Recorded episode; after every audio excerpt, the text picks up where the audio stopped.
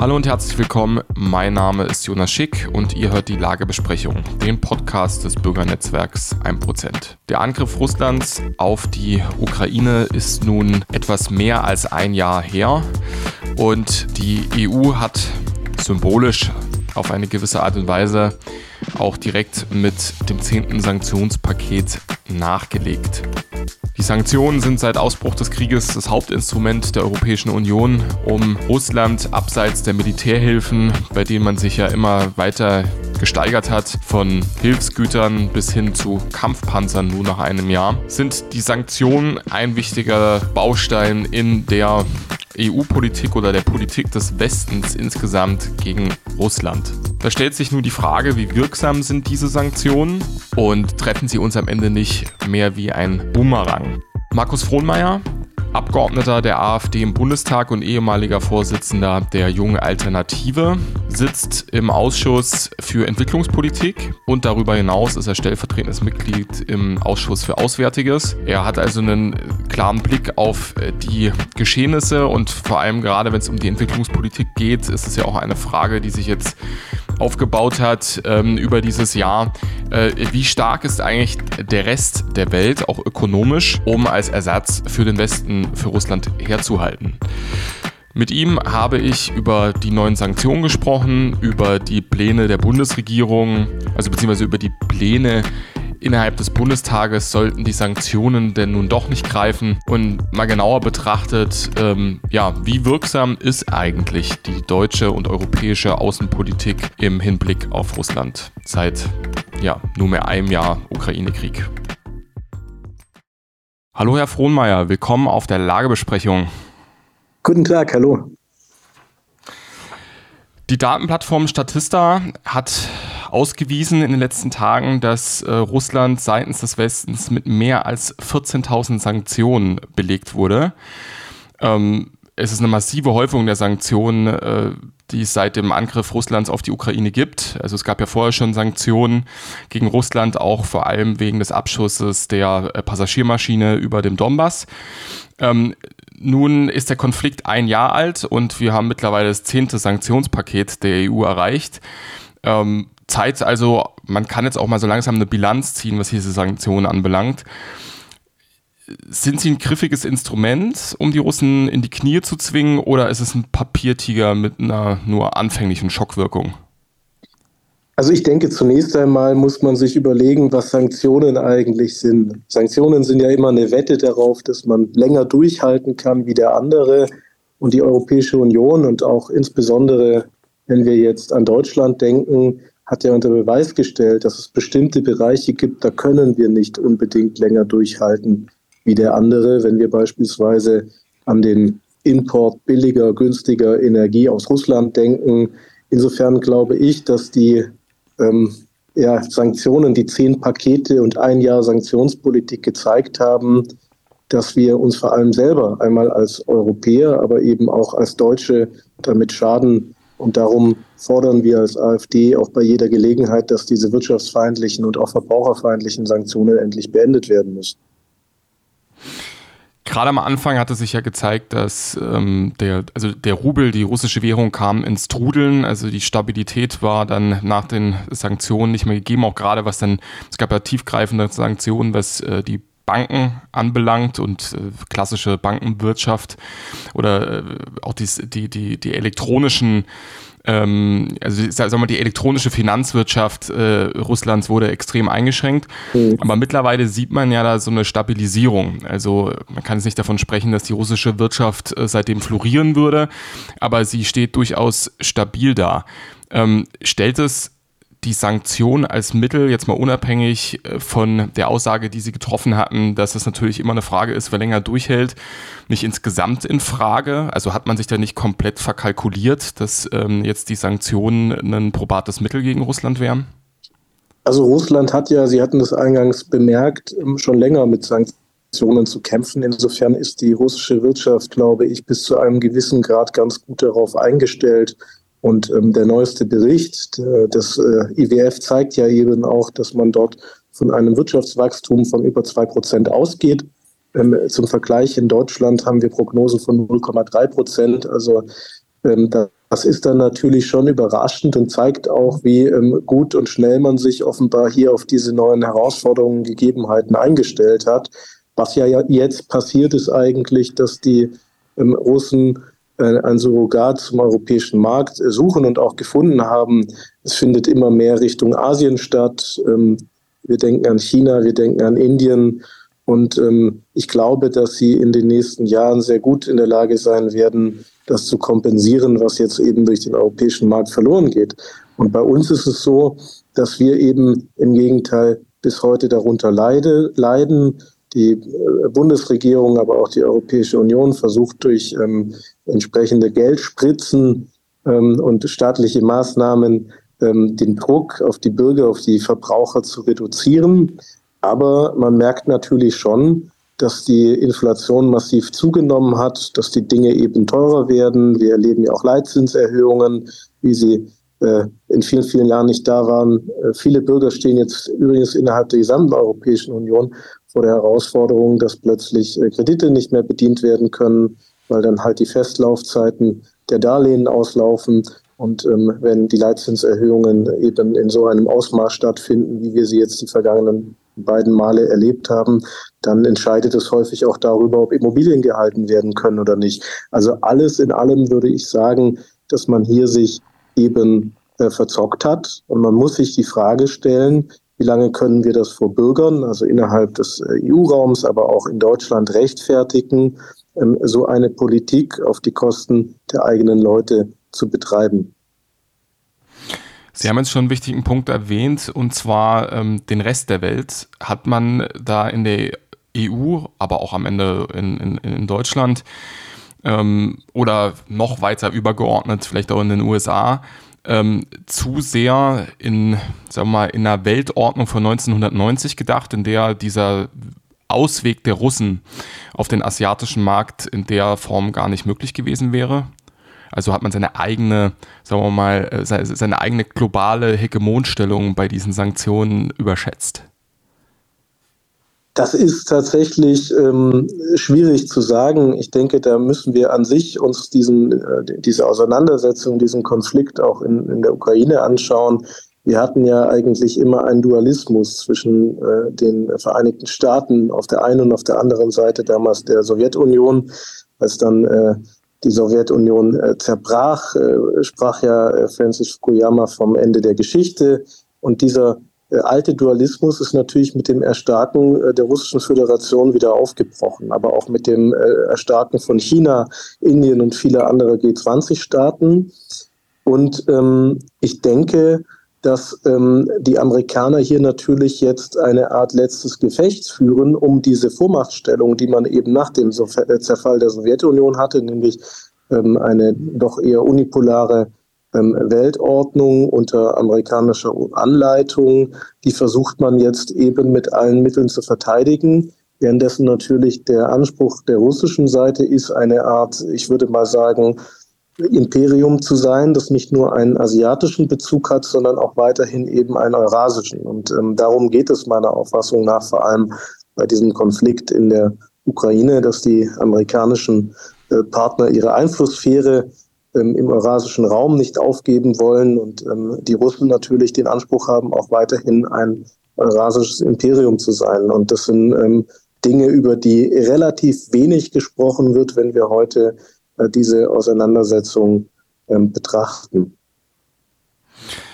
Gibt es äh, im Bundestag überhaupt ein Bewusstsein dafür, dass vielleicht gerade diese Maßnahmen, die jetzt äh, durchgesetzt werden, diese Multipolarisierung vorantreiben. Und vielleicht nicht sogar Saudi-Arabien hat ja auch schon äh, vor dem äh, Krieg in der Ukraine mal immer wieder manchmal wie auch so ein Drohinstrument in Richtung ähm, in, in Richtung USA äh, damit ja mal so angedeutet, nicht nur Dollar für, ähm, für Öl zu nehmen, sondern vielleicht auch auf Ruhren mal äh, umzusteigen. Oder es gab ja jetzt auch schon Zahlungen, wo Ressourcen nicht mehr mit Dollar bezahlt wurden, sondern in Rubel. Das war ja auch eine Forderung, die dann seitens der Russen am Anfang des Krieges aufkam, dass jetzt äh, die Gaslieferungen auf einmal in Rubel gezahlt werden sollen. Ähm, sehen, sehen wir da nicht auch noch eine Beschleunigung äh, von ähm, dem Wegbewegen vom Petrodollar? Auf jeden Fall. Also es gibt äh, Alternativen, ähm, wenn wir an, an, SWIFT denken, wenn wir ähm, an, also insgesamt uns betrachten, was jetzt momentan passiert, dann muss man einfach sagen, dass diese Maßnahmen der Europäischen Union, aber auch Deutschlands, was Sanktionen anbelangt, was die Ausgrenzung anbelangt, also Diplomatie ist ja mittlerweile ein Schimpfwort geworden, das alles trägt dazu bei, dass die Welt äh, eher multipolar wird und ähm, eben nicht diese monopolare Welt, ähm, so wie sie unsere amerikanischen Partner vielleicht gerne bewahren wollen, äh, fortgesetzt werden kann. Also äh, wir, wir sehen das auch, also was hier momentan passiert äh, zwischen Indien, ähm, China, Russland, Saudi-Arabien, ähm, aber auch zentralasiatische Staaten, die hier, sage ich mal, stärker unabhängig werden wollen. Also das sind alles Punkte, wo ich sagen würde, das trägt zur Multipolarität bei.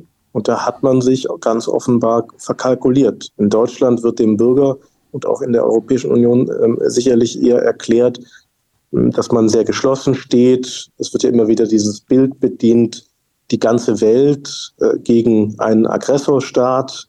Und es ist eben nicht die ganze Welt. Die Weltgemeinschaft, die ist sehr wohl in der Lage zu unterscheiden, was sind eben nationale Interessen, Wirtschaft und Handel und auf der anderen Seite sind sie natürlich ähm, auch an Stabilität interessiert. Darum gibt es sicherlich keine, ich sage jetzt mal, Staaten, die das groß begrüßen, was wir momentan in der Ukraine sehen, aber die haben auch ein Gedächtnis und die sehen, dass gerade unsere amerikanischen Partner eigentlich in den letzten Jahrzehnten äh, regelmäßig kriegerische Auseinandersetzungen geführt haben. Das sind eigentlich die, die, ich sag mal, Champions im Interventionismus. Und wenn die jetzt natürlich ankommen und ähm, moralisieren, internationale Tribunale fordern und ähnliches, dann ist das auch eine Beschädigung der Glaubwürdigkeit der internationalen Gemeinschaft.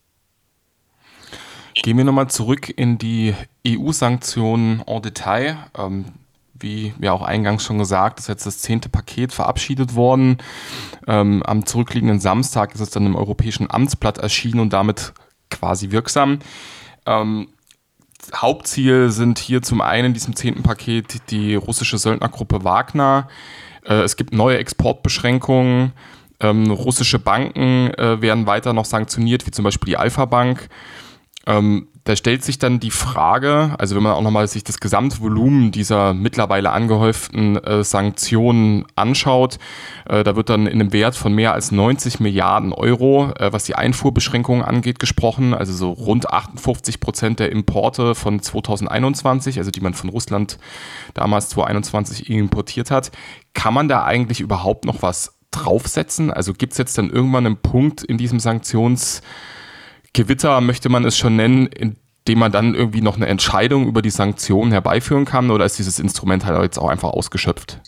Also meiner Auffassung nach ist dieses Instrument weitestgehend ausgeschöpft. Das sieht man ja auch schon, wenn hier beispielsweise jetzt im neuen Sanktionspaket äh, Medien wieder wie äh, irgendwie die arabische Version von Russia Today oder Sputnik ähm, eben äh, die Sendetätigkeit aussetzen sollen ähm, oder wenn eben wieder viele Individualsanktionen gegen Mitglieder der Wagner-Gruppe und andere Organisationen getroffen werden. Es gibt eben nicht mehr so viel, was man jetzt noch sanktionieren kann. Was mich tatsächlich sehr ärgert, ist, dass man auch hier wieder äh, beispielsweise ähm, an die Bauwirtschaft geht, wenn wir an ähm, irgendwie Synthetikkautschuk und, und Asphalt und so weiter denken. Das sind ja alles Dinge, die jetzt auch sanktioniert werden. Und ähm, man muss sich eben schon die Frage stellen, wie klug ist das nach ähm, mehreren Lockdown- und Corona-Jahren, ähm, eine unter Stress gesetzte Wirtschaft weiter zu belasten mit diesen eben ähm, doch eher einseitigen Sanktionen, die vor allem uns, ähm, und mit uns meine ich jetzt eben, auch wenn wir über einen europäischen Kontext sprechen, die Deutschen beschädigen. Wir sind eigentlich ähm, mit die großen Verlierer dieser Auseinandersetzung denken wir daran, dass Deutschland eigentlich immer drei Säulen hatte. Die eine Säule war die Einbettung ins transatlantische Verteidigungsbündnis, was ich persönlich eher kritisch sehe, insbesondere nachdem man auch ähm, mittlerweile davon ausgehen muss, dass ähm, unsere amerikanischen Freunde eine nicht ganz so ungewichtige Rolle bei der Sprengung von Nord Stream 2 gespielt haben könnten und Nord Stream 1. Die zweite Säule war eben der Import günstiger und preiswerte, preiswerte russische Energie. Die gibt es nicht mehr. Damit wird der Standort Deutschland auch immer unattraktiver. Man hat dort quasi begleitend jetzt Anfang des Jahres noch ein völlig absurdes Lieferkettengesetz beschlossen, was einseitig deutsche Unternehmen belasten soll, weil sie plötzlich so eine Art Lieferkettenpolizei in einem weltweiten Kontext äh, übernehmen sollen. Ne? Also deutsche Unternehmen sollen zukünftig dafür Sorge tragen, dass überall auf der Welt soziale und ökologische Standards eingehalten werden. Dasselbe plant man jetzt übrigens nochmal auf Ebene der Europäischen Union, wird damit dann auch weiter Unternehmen im Euroraum unter Druck setzen. Und ähm, die dritte Säule war eben der Zugang ähm, zum äh, chinesischen, aber auch US-amerikanischen Markt. Und ähm, es wird ja jetzt äh, demnächst auch eine neue Afrika-Strategie, einmal innerhalb der Europäischen Union, nicht Afrika, Entschuldigung, China-Strategie innerhalb der Europäischen Union, aber auch in Deutschland geben. Und da bin ich mir noch nicht so sicher, ob diese dritte Säule dann gerade mit Blick ähm, auf China nicht auch angetastet werden wird. Das bedeutet für uns eigentlich nüchtern betrachtet, wir sind hier die äh, großen, mit die großen Verlierer dieser Auseinandersetzung. Energie ist teurer geworden, der Standort hat an Attraktivität verloren, Verbraucherpreise sind in allen Bereichen gestiegen und wir müssen uns die Frage stellen, wie lange wollen wir noch für eine Auseinandersetzung in der Ukraine leiden, vor allem vor dem Hintergrund, dass Friedensgespräche und Frieden, Friedensinitiativen eher abgelehnt werden. Und in dem Zusammenhang war ja sicherlich auch interessant, was Herr Bennett äh, neulich gesagt hatte, nämlich, dass es 18 Friedensgespräche gab und ähm, ein Friedensschluss durchaus nach seiner Wahrnehmung daran scheiterte, dass die amerikanischen Partner und auch die britischen kein Interesse daran hatten, weil eben die Entscheidung auf dem Schlachtfeld gesucht werden soll. Und dafür bin ich zumindest als deutscher Politiker nicht bereit, dass unsere Bürger weiter den Preis bezahlen. Gibt es im Bundestag überhaupt äh, eine Vorstellung davon oder einen Plan B, wenn sich jetzt endgültig zeigen sollte, dass die Sanktionen ins Leere laufen und äh, die, es die Russen nicht davon abhalten wird, weiter den Krieg in der Ukraine zu führen? Ähm, was gibt es da irgendeine Version von der nächsten Stufe oder halt einer anderen Maßnahme, die man umsetzt, ähm, um ja, um, äh, um ein Ende herbeizuführen ähm, vom Krieg oder besteht da ansonsten relative Planlosigkeit und man orientiert sich einfach daran, was äh, der große Bruder in Washington macht? Das ist tatsächlich eine, eine gute und wichtige Frage. Ich habe persönlich mittlerweile den Eindruck gewonnen, dass man durchaus erkannt hat, dass die Wirkungen dieser Sanktionen eben begrenzt sind dass man aber mit Unterstützung der Medien in Deutschland, die ja auch eben zum großen Teil die Linie der Regierung in all diesen Fragen nicht kritisch äh, begleiten, sondern eher unterstützend, wie wir das ja auch schon äh, während der Euro-Krise gesehen haben, der Asyl- und Flüchtlingskrise, Lockdown und Corona-Zeit. Äh, das passiert hier jetzt eben auch. Und ähm, es ist dieser Regierung offenbar egal, ob unterm Strich diese Sanktionspolitik einen Nutzen bringt. Man schreibt es im Zweifel eben herbei.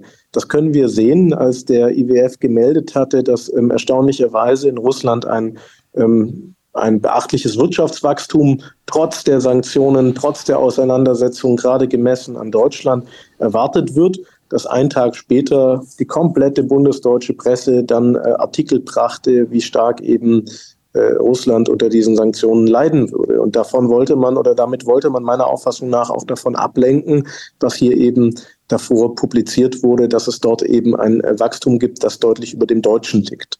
Und ähm, hier, wie gesagt, ähm, muss jetzt äh, wirklich auch ein Bewusstsein dafür geschaffen werden, dass wir, ähm, dass wir das kritisch begleiten innerhalb der Bevölkerung, dass Medien vielleicht sich auch langsam mal wieder trauen, ähm, die richtigen Fragen zu stellen. Ich habe momentan den Eindruck, gerade aus deutscher Sicht, dass wir ja, dass wir so festgefahren sind, dass es, ich hatte es eingangs heute gesagt, es im Grunde schon eine Beleidigung oder ein Schimpfwort geworden ist, wenn man Diplomatie sagt. Man will nicht mehr miteinander sprechen. Man glaubt nicht daran, dass es auf irgendeine Art und Weise eine friedliche Einigung geben kann, ohne dass man überhaupt versucht, miteinander zu sprechen. Und das sind Entwicklungen, die ähm, beobachte ich mit Sorge. Auch solche symbolischen Dinge, wie das vor die russische Botschaft ein Panzer gestellt wird, dessen Kanonenrohr dann äh, auf das Botschaftsgebäude gerichtet ist. Das zeigt ja alles, wo wir mittlerweile angekommen sind, ist absurd. Es ist absurd. Es ist nicht unser Krieg. Wir haben keine Sicherheitsgarantien für die Ukraine abgegeben. Die Ukraine ist nicht Teil unseres Verteidigungsbündnisses. Ja, wir können Nothilfe leisten. Aber was wir nicht machen können, ist das zu unserem Krieg zu machen. Das ist eine Zumutung gegenüber unserer Bürger. Wir täten gut daran, wenn wir als Deutsche hier versuchen würden, einen ehrlichen Makler darzustellen, der eben vermittelt, der versucht, diesen Konflikt über Gespräche zu beenden. Deutschland hätte eine Chance dazu gehabt. Es gab ja ein über Jahrzehnte gewachsenes deutsch-russisches Verhältnis. Das alles wurde jetzt natürlich durch die Rolle, die die Regierung Scholz, Baerbock und Co eingenommen haben, im Grunde auf Null zurückgeworfen. Und äh, gestatten Sie mir zum Schluss vielleicht noch zu sagen, wir haben hier mal angefangen, über Helme zu sprechen, die geliefert werden. Wir sind mittlerweile bei Kampfpanzern angekommen. Am selben Tag wurden dann noch die Flugzeuge gefordert, die Kampfflugzeuge, äh, danach Fregatten und U-Boote. Und wir werden noch erleben, dass irgendwann hier darüber diskutiert wird, wenn es nicht schnell eine Veränderung, auch einen Druck der Straße gibt, ja, dass deutsche Soldaten unter Umständen in diese Debatte mit aufgenommen werden und dann eben für die Interessen unserer amerikanischen Partner und auch für Kiew dort kämpfen sollen. Das ist abzulehnen. Ich glaube nicht, dass das im Interesse unserer Bürger und unserer Bevölkerung ist. Herr Frohnmeier, ich danke Ihnen vielmals fürs Gespräch und Ihre Einschätzung und wünsche Ihnen weiterhin viel Erfolg bei Ihrer Arbeit im Bundestag. Ich danke Ihnen. Schönen Tag noch. So, liebe Zuhörer, das war Markus Frohnmeier. AfD-Bundestagsabgeordneter und Mitglied im Ausschuss für Entwicklungspolitik, als auch stellvertretendes Mitglied im Ausschuss für Auswärtiges.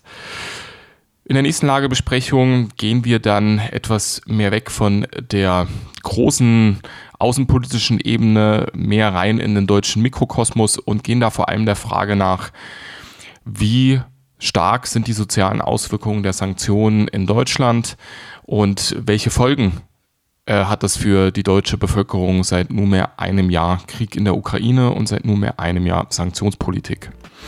Bis dahin, ja, und dann zur nächsten Lagebesprechung.